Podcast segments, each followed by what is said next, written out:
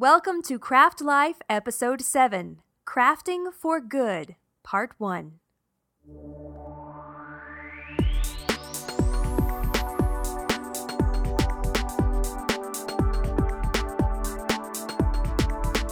In this mini episode, I will, of course, let you know what I've been crafting. If sweater design is your cup of tea, there is a contest that may interest you. I'll give you a few ways that you can craft for good, and a knitter's take on a classic fairy tale that proves crafting for good helps everyone involved. All this coming up in this episode of Craft Life, the podcast all about living the creative life. Hello, and welcome back for this seventh episode of Craft Life. Thanks so much to all of you returning listeners who have reached out this week and gotten in touch. It has been a pleasure hearing from you. And if you are a brand new listener, I would like to say a special welcome to you. And I hope you enjoy the podcast and I hope you come back for some more in the future. Well, it has been a week here in my house. We are gearing up for a little R&R, a little vacation, more of a staycation this year, but we're going to be able to spend time with family, and that is always wonderful. But of course, leading up to a week off, a week of nothing but relaxing and spending time with the ones you love, of course, work gets crazy. And so it's also a week of overtime. And so I would love to bring you one full episode about crafting for good, but as it is, I have a mini episode for you. We're going to do this in two parts. Two weeks from now, I will be bringing you part two. So put them all together, you'll get one big episode. But for now, we'll just do two little ones. Right up here at the front, I would like to say a big thanks to Laurie, who is the host of Happy Crafter 207. She mentioned Craft Life on her most recent episode and played the promo, and that was fantastic. Thank you so much, Laurie. I'd also like to say a hello and a special thank you to Martine of iMake. She also mentioned Craft Life in her most recent episode. So thank you so much, you two ladies. I've listened to both of your podcasts and they're fabulous. If you haven't checked out Happy Crafter 207 or iMake, I suggest that you tune in, and I will have links to both of these podcasts on the show notes.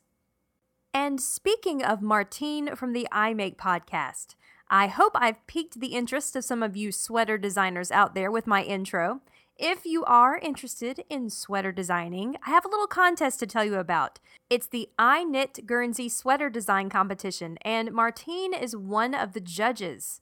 The first prize winner of this competition wins a trip to Guernsey, but just so you know, Anyone who wins and is going to take the trip to Guernsey needs to be able to travel from the UK. If you are interested in entering this competition and you can't travel from the UK, you can still enter on a non competitive basis. They do want all designs turned in by July the 4th, so that doesn't give you a lot of time, but you don't actually have to have it knit by July the 4th. They'll choose from all the designs that have been submitted, and I believe the top five finalists will then be able to knit their design and have that in the final competition or in the final round of competition on October the 10th. I will have a link to all of the information that you need to know about this competition on the show notes, so check that out if you're interested in designing a new take on an old style.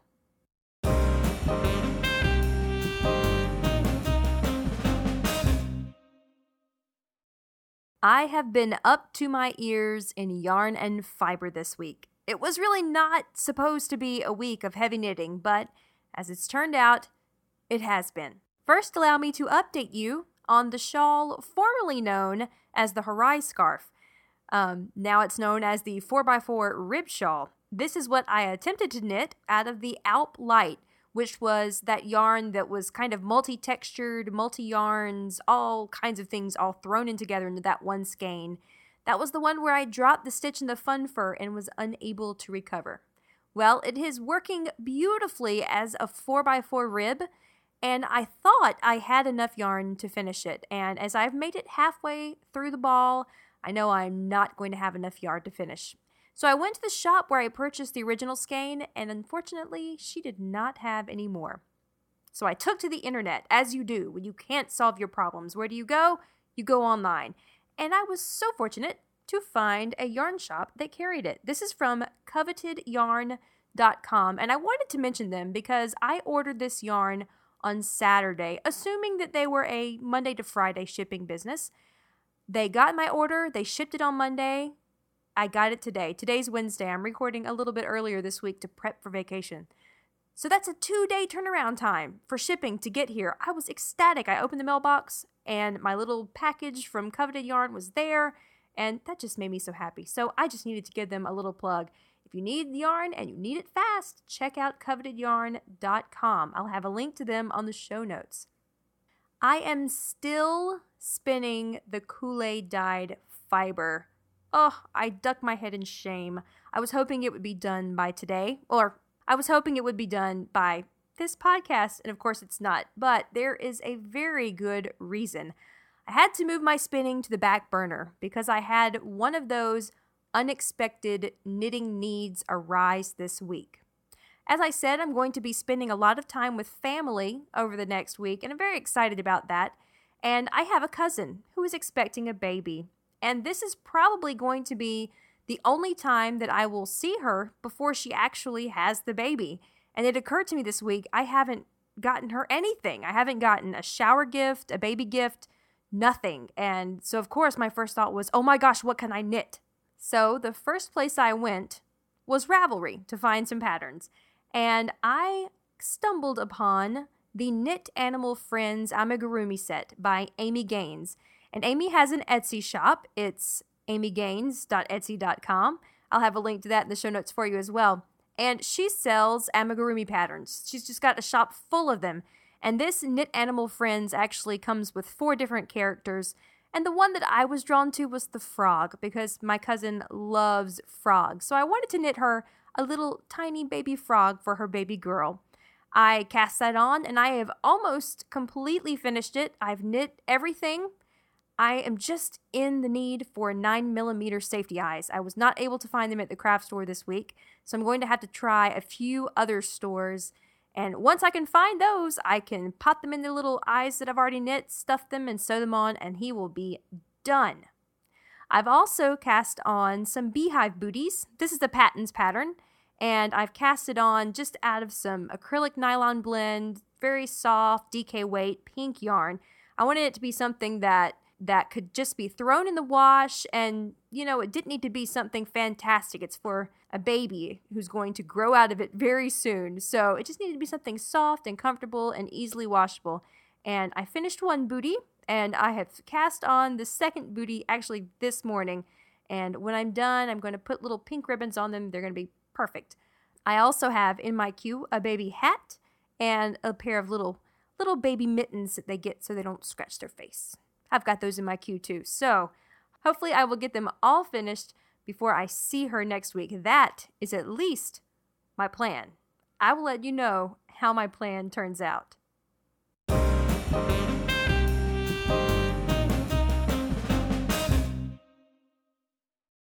I've been doing a lot of thinking about crafting for good lately. The whole idea of using the creative skills that you have that you already enjoy using, be it in a performance aspect or in a, in a making aspect or however it is that you use your creative talents. And I wanted to get into into the heads of my listeners and to find out what it is that you do to make things for good, to use your skills, your your creative talents to do good, to involve yourself in charity, to raise funds for noble organizations. And that's why I created the Creating for a Cause thread in the Ravelry group. And I would like to highlight two people who have posted into that thread. Top Hat has posted about a charity called Talents of Sisters. And if you've ever thought about maybe selling some of the wares that you make, and maybe you've thought, oh, I don't have enough to, or I wouldn't even know where to start, or maybe you've thought, you know what, I'd rather use this for good. Check out Talents of Sisters. You can donate one object at a time, and they have their own store on Etsy.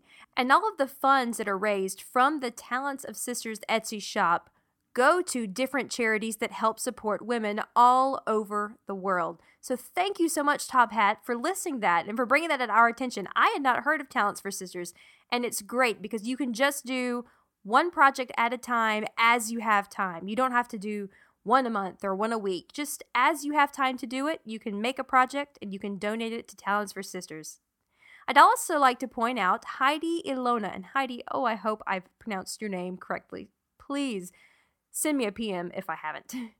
She takes photographs. She takes photographs to help raise money for the ME Research UK. And they do research for chronic fatigue syndrome, which Heidi is very familiar with.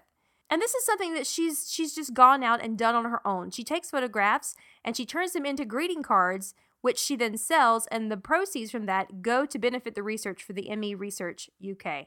So be inspired. You can do that. Find that charity that you like, that you would like to support and just take your crafty skill, whatever it is that you're good at and go for it. Or if you are also interested in using your photography skills, I'm sure you might can get plugged in with ME Research UK as well. Now, I know there are a lot of you out there who are involved in other crafting for good activities, so I encourage you to go to the Ravelry group and check out that Creating for a Cause thread and just tell us about it. Or if you'd like some help, ask us. I'm sure there might be somebody out there who'd be willing to step up and to lend a hand.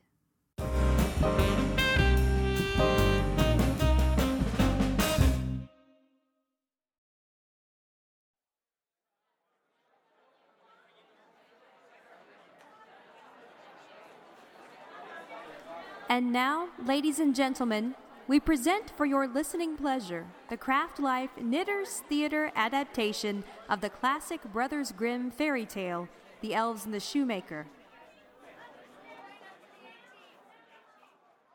I give you The Elves and the Shawlmaker.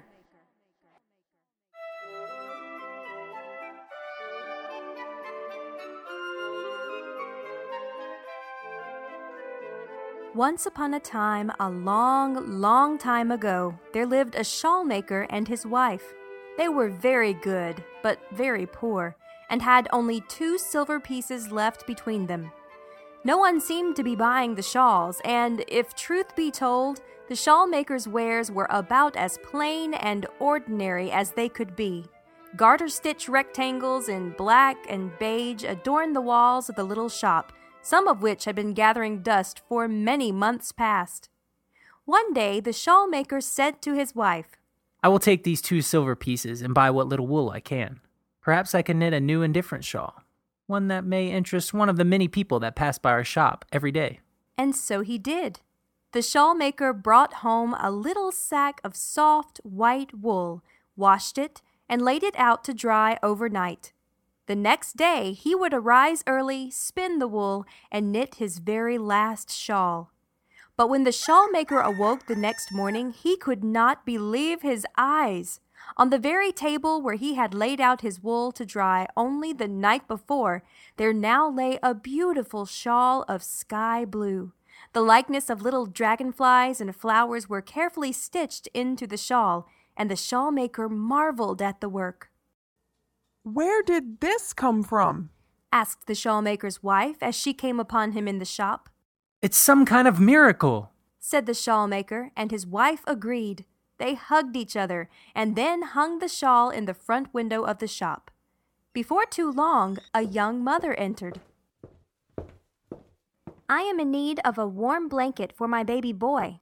The shawl in your window is beautiful and looks so soft and warm. Would you take five silver pieces for it? The shawl maker happily agreed, and he and his wife smiled at their good fortune. That afternoon, the shawl maker took the five silver pieces to market and bought a sack of the finest silk. He had studied the blue shawl closely that day to learn the secrets of its stitches, and he felt sure that he could knit something grander than he had ever before. Just as he had done with the wool the night before, he laid out the silk before going to bed, with plans to begin work in the morning. But much to their amazement, the shawlmaker and his wife arose to discover the most delicate lace shawl their eyes had ever beheld. The pure white silk had been spun so perfectly that it almost seemed to sparkle in the light, and the lace was the most intricate they had ever seen. They hung the shawl in the front window, and before many hours had passed, a happy young couple spied it hanging there and entered. Tomorrow was to be their wedding day, and they could think of nothing lovelier with which to adorn the shoulders of the blushing bride than that expertly crafted lace creation. I'll give you 20 silver pieces for that shawl you have hanging in your window, and not a copper more, said the young man, who took great pride in his excellent bargaining skills. The shawl maker thanked the young man and sent the happy couple on their way with their new wedding shawl. This is so much more than we could have ever imagined, said the shawl maker's wife. Let us stay awake tonight so that we may see what miracle occurs. And so, when night came, the shawl maker laid out more wool and silk, which he had bought with the day's earnings, and the shawl maker and his wife hid themselves in the closet and watched and waited.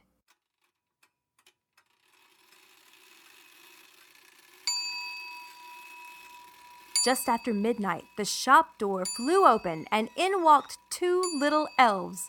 They were clad only in the most tattered and torn rags, for though they could dye and spin and knit with expert skill, they had no fiber of their own. They immediately set to work dyeing the wool and silk. They worked faster than anyone the shawl maker and his wife had ever seen.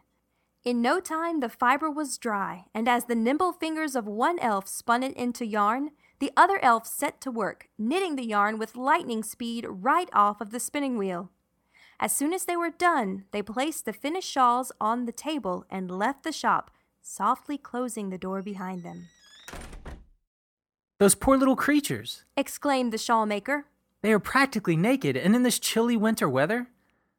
Let us make some clothes for them. They have been so kind to us, and we should thank them if we can.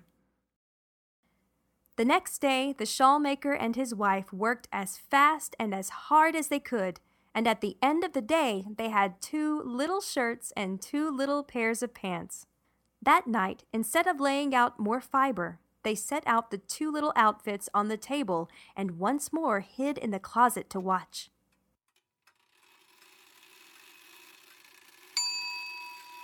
Just after midnight, as it had happened the night before, the two little elves once more entered the shop and walked over to the table. They were amazed at seeing the little shirts and pants laying there. They laughed and danced as they removed their old rags and put on the new clothes. They hopped and skipped and danced around the shop with glee before finally disappearing into the night, never to be seen by the shawl maker and his wife again. The shawl maker and his wife lived happily from that time forward, for the shawlmaker used the new skills and stitches that he had learned from the elves and became the most well known and prosperous shawlmaker in the land.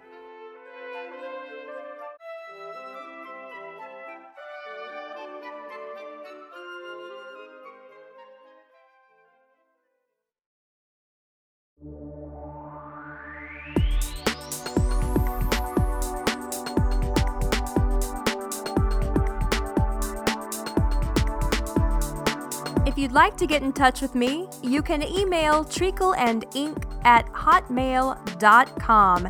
You can find this podcast on the blog at treacleandinketsy.wordpress.com, and you can also find it on iTunes. Find me on Ravelry. My name is Treacle and Ink. It's also that on Facebook. And come check out the Craft Life Ravelry group. Thanks so much, and have a great week.